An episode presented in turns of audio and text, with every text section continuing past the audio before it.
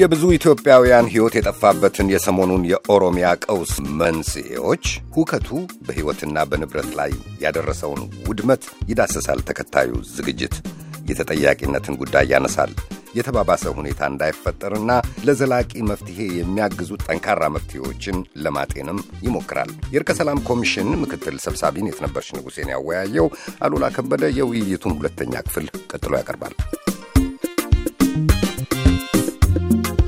ለሚበልጥ ዓላማ መሸነፍ ነው ማሸነፍ የሚል ሀሳብ ነው ያስረገጥሽው። የት ነበርሽ? ምናልባትም ከጊዜው ጋር የሚሄድ ራቅ ያለውንም መንገድ ለሚመለከት ተገቢ ሀሳብ ይመስለኛል።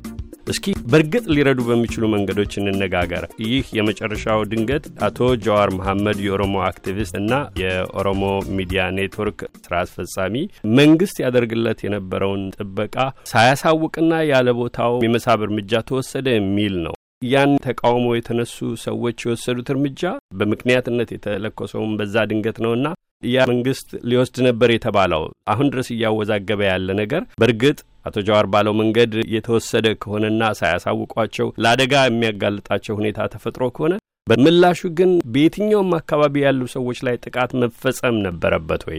እንዴት ነው ቅዋሜ በሰላማዊ መንገድ የሚገለጸው? ይህንን ጉዳይ ተንትኖ ለማየት ያለኝ መረጃ በቂ ነው ብዬ አላምንም። ምክንያቱም በፌስቡክ ላይ እና በተወሰኑ ሚዲያዎች ላይ የተነገረ ነገር ብቻ አይደለም እውነት ማለት እና ለአንድም የሕግ ባለሙያ እውነት ከብዙ ነገሮች ጀርባን ፈልፍለህ ልታገኘው ስለምትችል ለዚህ ላይ ተንተርሶ ድምዳሜ መስጠት አስቸጋሪ ይሆናል ብዬ አስባለሁኝ። ግን እንደ ዜጋ እንደ ኢትዮጵያዊ የሚሰማኝ ነገር በማንኛውም ሁኔታ ውስጥ ዛሬ ያለንባት ሀገር ኢትዮጵያ ስለመነጋገር እድል የሚያሳጣ ወይም ደግሞ ጠረጴዛ የሌለባት ሀገር ናት ኢትዮጵያ ብዬ አላም እርግጥ ነው ማንም ሰው በምንም አይነት መልኩ ማንኛውም ሁኔታ ደህንነቱ አደጋ ላይ ሊወድቅ አይገባም። እንኳን ኢትዮጵያዊ የሆነ ሰው ኢትዮጵያ ውስጥ የሆነው ማንም ሰው ሰው እንደ ሰው ስለዚህ የማንም ሰው ደህንነት በምንም አይነት ሁኔታ ሰዎች ሲፈልጉ የሚሰጡትና ሰዎች ሲፈልጉ የሚነፍጉት ነገር ሊሆን አይገባም። ነገር ግን እንዳልኩ በሰላምና ደህንነት ፍልስፍና ውስጥ አንድን ነገር ዝም ብለህ ከዛው ከቀኑ ተነስተህ አታየውም እና ጠልቆ ማየት እና ዝርዝር ዳሰሳ ማድረግ ያስፈልጋል። ይሄን ነገር ትክክል ነበር ወይ ሚዛናዊ ነበር ወይ አልነበረም ወይ ብሎ ለመናገር እንደዛ አይነት ጥልቅ እይታ ይጠይቃል። ዞሮ ዞሮ እኔ ግን በምንም አይነት ሁኔታ ውስጥ እንሁን አሁን ባለንበት መነጋገር የምንችልበት አትሮኖስ ታጥፏል ብዬ አላስብም። ሰዎች ተገለው ወይም ደግሞ በብዙ መልኩ የተጠራቀመ ብሶት ያላቸው ሰዎች ሊኖሩ ይችላሉ እና የእነዛን ሰዎች ብሶት ለማስተናገድ አማራጮች የሉንም ወይ አሉን ወይ ብሎ ማለት ትንሽ እሱን ማየት ያስፈልጋል። በእኔ እምነት አሁንም ኢትዮጵያ የምትባል ሀገር አለችን፣ የጋራ ሀገር አለችን እና ምንም አይነት ሁኔታ ውስጥ ብንሆን በተለይ ደግሞ ከኛ ትንሽ የመማር እድሉ ፈጣሪ ካመቻቸልን ሰዎች በተቻለ መጠን ከሚያባብሱ ወይም ደግሞ ነገሮችን ወደ አዘቅት ከሚወስዱ ነገሮች በመቆጠብ ወደ ተሻለ ነገር የሚያመጡ ነገሮችን ብናደርግ በዛ መልኩ ብልጫ ማምጣት ይቻላል ብዬ አስባለሁኝ።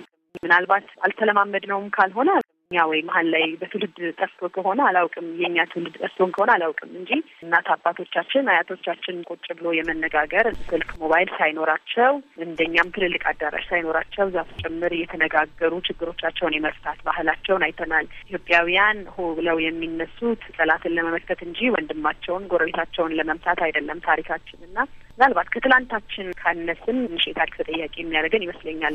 በእኔ በኩል በማንኛውም አግባብ በማንኛውም ሚዛን የመነጋገር ባህልን የሚያጎለበት በመነጋገር ችግርን የሚፈታ ጥንካሬ ወይም ጀግንነት ከዚህ የሚመነጭ ሆኖ የሚታይበት ማህበረሰብ መፍጠር መቻል አለብን ይሄ ነው ማምነው። ምክንያቱም አሁን የምናያቸው በጣም ብዙዎቹ የሚፈጸሙ ነገሮች የእኛን ስብዕና ወይም የእኛን ሁኔታ ይመጥናሉ ወይ ብዬ ሳስብ ምናልባት ከዚህ የተሻለ መሆን ስለምንችል በዚህ መልኩ ባንገለጽ፣ በዚህ መልኩ ባንፈረጅ እንደ ኢትዮጵያዊ ጥሩ ይሆናል ብዬ አስባለሁ። ያም ሆኖ ግን ደግሞ አንዳንድ ጊዜ ያልተጠበቁ ነገሮች ይከሰታሉ እና በዚህ መልኩ ተጠብቆ ነበር ወይ የሚለውን ነገር እርግጠኛ መሆን አይቻልም። ምክንያቱም እኔ አይደለሁም ከዚህ ነገር ጀርባ በደንብ ከኔ የበለጠ በጥልቀት የሚያውቁት ሰዎች ትንታኔ ቢሰጡበት እኔ ግን የማምነው በምንም ይሁን በደንብ ደስተኛም ላንሆን እንችላለን። በጣም ብዙም ተስፋ ላይኖረን ይችላል። ግን ሀገር ስላለን በመነጋገር ነገሮችን መቀየር የምንችል ብሉ አሁን አለ። መልካም እድል ይኖራሉ ሌላ ጥያቄ ነው። እድሉ አለ ብለሻል። አሁን በእርግጥ ያ እድል ባለበት ሰዓት ነው መነጋገሩ ሊቀድም የሚገባው። በዚህ ሰዓት በደል በደረሰባቸው አሰቃቂና የጭካኔ ጥቃት ለደረሰባቸው ወገኖች በእነሱ ዓይንስ ተጠያቂነት ይኖራል ወይ? በተደጋጋሚ እየደረሰ ያለ ጥቃት ነው። አንድ ቦታ የሚደርስ ጥቃት የሚጠየቅ ስለሌለ ሌላ ቦታ ሲደገም እናያለን። በአጭር ጊዜ ውስጥ በርካታ ቦታዎች የብዙ ሰዎች ሕይወት በከንተው አልፈዋል። ሌላ ጊዜ የማይደፈሩ የሚመስሉ የእምነት ቤቶች ጥቃት ሲሰነዘርባቸው እያየን ነው። ተጠያቂነት በሌለበት ዘለቄታ ያለው መረጋጋትም ለዘላቂ ሰላምም ዋስትና አይኖርምና በሌሎች ላይ በኃይል የሚፈጸም በደል መቼ ነው በደል ፈጻሚውን ተጠያቂ የሚያደርገው? በእርቀ ሰላም ኮሚሽኑ እንደሚሳተፍ የሰላም ተሟጋች ብቻ ሳይሆን እንደ ሕግ ባለሙያም ጭምር የት ነበርሽ? እንደምታውቀው ዜጎች ማህበራዊ ውል አላቸው ከመንግስት ጋር እና መንግስት ግዴታ ተሸካሚ ወይም duty bearer እንለዋለን በህግ ቋንቋ። መንግስት ሁል ጊዜ የዜጎቹ የግዴታ ኩሊ ነው። የዜጎቹ ግዴታ ተሸካሚ ነው። ዜጎች ደግሞ መብት ባለመብት ናቸው እና መንግስት ያው እንግዲህ እያንዳንዱን መብት የማሟላት የመጠበቅ እና የማክበር ግዴታ አለበት እና የመጠበቅ ግዴታው ላይ ምን ያህል ሚናውን እየተወጣ ነው የሚለው ጥያቄ ውስጥ አሁን እየወደቀ ይመስላል። መንግስት ነው ይሄንን ለማንም አትሰጥም። ለምን ያው ኢትዮጵያ ሀገር ነች፣ መንግስት አላት እና ለመንግስት ነው የምንሰጠው።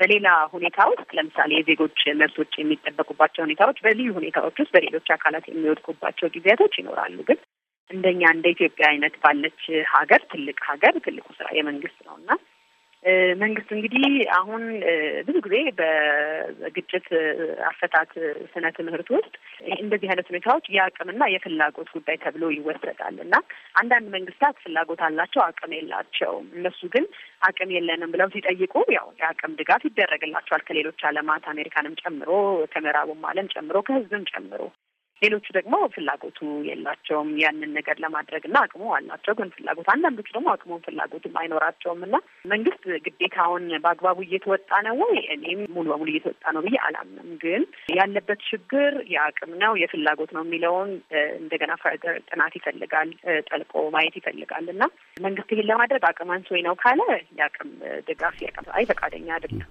አለበት ግን ያን ሲጠይቅ መንግስት እና እስካሁን ብዙም አላየንም። አቅም ቸግሮኛል እና በዚህ መልኩ support ልደረግ የሚል ነገር አይታየም። ግን ደግሞ አሁን ባለንበት ሁኔታ ያው መንግስት ብቻ መንግስት መንግስትን ብቻ ብለን ማለፍ አንችልም። ለምን ያው መንግስትም ከዚህ ህዝብ የወጣ ነው። መንግስት ከሌላ ፕላኔት የመጣ ነገር ስላልሆነ ብዙ ጠረጴዛ ዙሪያ ውይይቶችን መነጋገር አለብን። ብዙ ጊዜ ሳንነጋገር ይለመዳሉ። አሁን በፊት አንድ ሰው ሲገደል እኮ ትልቅ ነገር ነው። አሁን እኮ በቀን ስልሳና ሀምሳ ሰው የምትሰማበት እና ከሁሉም ቦታ ደግሞ ሰዎች ከቤታቸው ተጠርተው የሚረሸኑበት በጣም ከባባድ ሁኔታዎች ነው የምንሰማው እና ይሄ በጣም ሊያሳስበውና የመንግስት የዜጎችን ደህንነት የመጠበቅ ስራውን ከ business as usual ወይም ከተለመደው አግባብ ትንሽ ለየት ባለ ሁኔታ ብልህነትን እና መቀናጀትን መናበብን በሚጠይቅ መልኩ ሊያረገው የሚገባ ነገር ነው ብዬ አምናለሁ። ስለዚህ ይህንን ነገር ሙሉ በሙሉ ለመንግስት የምንሰጠው ግዴታ ነው እና መንግስት ሊለምደው አይገባም። ይሄ ምንም ሌላ ሀገር እኮ አስር ሰው ሞተ በጎርፍ ሲባል የቢቢሲና የሲኤንኤን ትልቅ ዜና ነው። እኛም የሀዘን መግለጫ እናስተላልፋለን። አሁን ግን እኛ ሀገር ውስጥ ይህ ሁሉ ሲሆን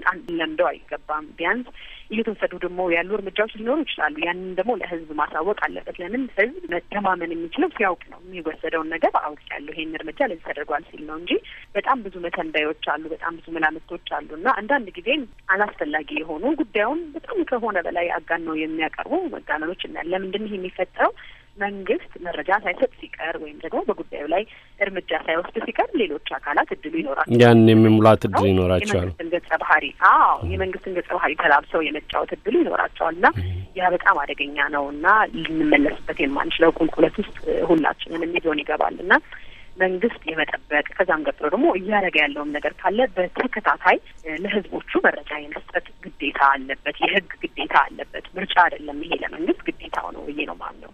አሁን እኮ በቀን ስልሳና ሀምሳ ሰው የምትሰማበት እና ከሁሉም ቦታ ደግሞ ሰዎች ከቤታቸው ተጠርተው የሚረሸኑበት በጣም ከባባድ ሁኔታዎች ነው የምንሰማው እና ይሄ በጣም ሊያሳስበውና የመንግስት የዜጎችን ደህንነት የመጠበቅ ስራውን ከ business as usual ወይም ከተለመደው አግባብ ትንሽ ለየት ባለ ሁኔታ ብልህነትን እና መቀናጀትን መናበብን በሚጠይቅ መልኩ ሊያረገው የሚገባ ነገር ነው ብዬ አምናለሁ። ስለዚህ ይህንን ነገር ሙሉ በሙሉ ለመንግስት የምንሰጠው ግዴታ ነው እና መንግስት ሊለምደው አይገባም። ይሄ ምንም ሌላ ሀገር እኮ አስር ሰው ሞተ በጎርፍ ሲባል የቢቢሲና የሲኤንኤን ትልቅ ዜና ነው። እኛም የሀዘን መግለጫ እናስተላልፋለን። አሁን ግን እኛ ሀገር ውስጥ ይህ ሁሉ ሲሆን ለምደው አይገባም። ቢያንስ እየተወሰዱ ደግሞ ያሉ እርምጃዎች ሊኖሩ ይችላሉ። ያንን ደግሞ ለህዝብ ማሳወቅ አለበት። ለምን ህዝብ መተማመን የሚችለው ሲያውቅ ነው። የሚወሰደውን ነገር አውቅ ያለሁ ይሄን እርምጃ ለዚህ ተደርጓል ሲል ነው እንጂ በጣም ብዙ መተንዳዮች አሉ፣ በጣም ብዙ መላምቶች አሉ እና አንዳንድ ጊዜም አላስፈላጊ የሆኑ ጉዳዩን በጣም ከሆነ በላይ አጋነው የሚያቀርቡ መጋነኖች እናያለን። ለምንድን ይህ የሚፈጠረው? መንግስት መረጃ ሳይሰጥ ሲቀር ወይም ደግሞ በጉዳዩ ላይ እርምጃ ሳይወስድ ሲቀር ሌሎች አካላት እድሉ ይኖራቸዋል። ያን የሚሙላት እድል ይኖራቸዋል። አዎ የመንግስትን ገጸ ባህሪ ተላብሰው የመጫወት እድሉ ይኖራቸዋል እና ያ በጣም አደገኛ ነው እና ልንመለስበት የማንችለው ቁልቁለት ውስጥ ሁላችንን ይዞን ይገባል እና መንግስት የመጠበቅ ከዛም ቀጥሎ ደግሞ እያደረገ ያለውም ነገር ካለ በተከታታይ ለህዝቦቹ መረጃ የመስጠት ግዴታ አለበት። የህግ ግዴታ አለበት። ምርጫ አይደለም ይሄ ለመንግስት ግዴታው ነው ብዬ ነው ማምነው። የት ነበርሽ? በጣም መሰረታዊውን ነገር ነው እየነካሽ ያለሽው ዛሬ እያነጋገረ ያለ አሳሳቢነቱንም ይበልጥ እያገነነው የመጣ ይመስለኛል። የመንግስቱንም ህልውና ጥያቄ ውስጥ እያስገባ ነው። አንዳንድ ጊዜ ሌሎች ኃይሎች ከመንግስት በላይ ገነው እንዲመጡ መልስ ሰጪ እንዲመስሉ ቀደም ብለሽ በገለሽው መልኩ በመንግስት ውስጥ ሌላ መንግስት እየተነሳ የሚመስል ነገር ሲመጣ ተአማኒነት ሲጠፋ ህግና ስርዓት ለመፋለስ ቅርብ ይሆናል። ለሟች የደረሰበት በደል የመጨረሻ ነው። ሁለተኛ አማራጭ፣ ሁለተኛ ህይወት የለም። ቤተሰባቸውን ላጡ ሰዎችም ጉዳቱ ያን ያህል ጥልቅ ነው። ከዚህ አንጻር ግለሰቦች የሰውን ህይወት የመውሰድ ያህል ያለ ምክንያት ያን አይነት መብት ለራሳቸው የሚሰጡበት ሁኔታ የቱ ጋ ነው የሚቆመው የሚለው ጥያቄ ይነሳልና በመንግስት በኩል ትልቁ ኃላፊነትና ጥያቄ እንዳለ ሆኖ ሌሎች እንዲነጋገሩበት በዚህ ሰዓት ወደ ተሻለው መንገድ እንዲመጣ ተጠያቂነትን፣ ቅድም ያነሳሽን በይፋ ግልጽ መረጃ መስጠትን፣ ማጽናናትን ጨምሮ በአስደንጋጭና አገር ጭንቀት ውስጥ በገባች ጊዜ ከመንግስት የሚጠበቁ በይፋ በአደባባይ ተወጥቶ መናገርም ቦታ አለውና ከዚህ አንጻር ሌሎችም በመንግስት ስልጣን ላይ በኃላፊነት ላይ ያሉም ተራውም ዜጋ እንዲነጋገርበት እስኪ በዚህ ጉዳይ የመጨረሻ የምትሆን ሀሳብ ሩሪና ውይይታችንን እንቋጭ። እኔ ከአቅም ጋራ ነው አድርጌ መደምደም የምፈልገው። ምክንያቱም በተለያየ አግባብ የተለያየ አቅም ያለን ሰዎች አለን እና ኢትዮጵያውያን ይሰማሉ። ወጣቶች ደግሞ አሁን ባለው ሁኔታ ነገሮችን በጣም በንቃት ነው የሚጠይቁትና የሚጠብቁትና እነዚህን ነገሮች የሚለውጥ ንግግር ያስፈልገናል ብዬ አስባለሁኝ።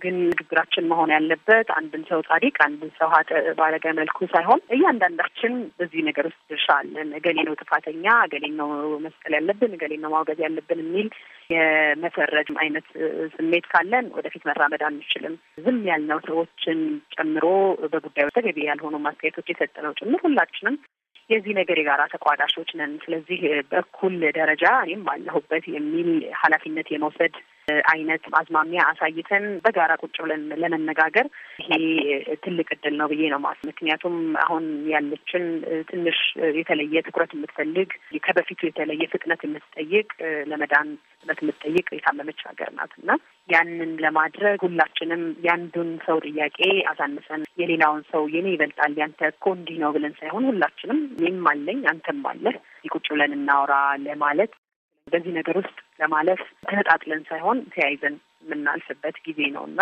ሁላችንም ለሌሎች ጥያቄ ክብር መስጠት ያለብን ይመስለኛል። ምንም ይሁን ምንም የሰዎች ጥያቄ መስተናገድ አለበት። ነገር ግን ሁላችንም በጋራ መስማማት ያለብን ነገር ማንኛችንም ሌሎችን በመግደል ለመኖር መሞከር የለብንም። ማንኛችንም የእኛን መብት ለማስከበር የሌሎችን መብት መግፈፍ የለብንም የሚል ደግሞ የጋራ ስምምነት ላይ መድረስ ያለብን ይመስለኛል እና አንድ ጥፋት ሌላ ጥፋትን ነው የሚወልደው። ስለዚህ በመነጋገር ግን እንደዚህ አይነት ስሜታዊ የሚመስሉ ግጭቶችን መፍታት ይቻላል እና እኔ አሁን የምምለው የመራራቅና የመወነጃጀል በመካከላችን ያለውን ገደል የማስፋት ነገራችንን ትተን አንድ እርምጃ ሁላችንም ወደፊት ከመጣን መሀል ላይ ሁላችንም እንገናኛለን ብዬ አስባለሁ።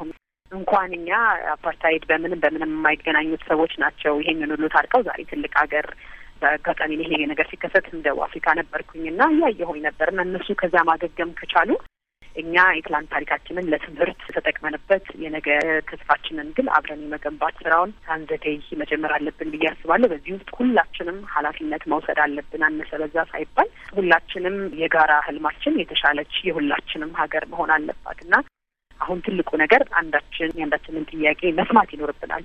መቀበል ሌላ ጥያቄ ነው፣ ግን መስማት አለብን እና ብዙ ሰው የሚፈልገው መሰማት ነው፣ መደመጥ ነው። ወጣቶቹን ጨምሮ መደመጥ ስለሚፈልጉ ነው እንደዛ አይነት ያልሆኑ ነገሮች ውስጥ የሚገቡት እና ብዙ ማውራታችንን ቆጠብ አድርገን ወደ ማድመጥ በተለይ እኛ ተምረናል የምንለው ለውጥ ለማምጣት እንፈልጋለን የምንለው ሰዎች የማድመጥ ጊዜያችንን መጨመር አለብን ብዬ አስባለሁኝ። ያለ መልካም በርከት ያሉ ሀሳቦችን ነው ያካፈልሽን። ልብ የሚሰብር ሁኔታ ነው። ተስፋ ወዳለው ሁኔታ እንደምንደርስ ተስፋ አድርጋለሁ።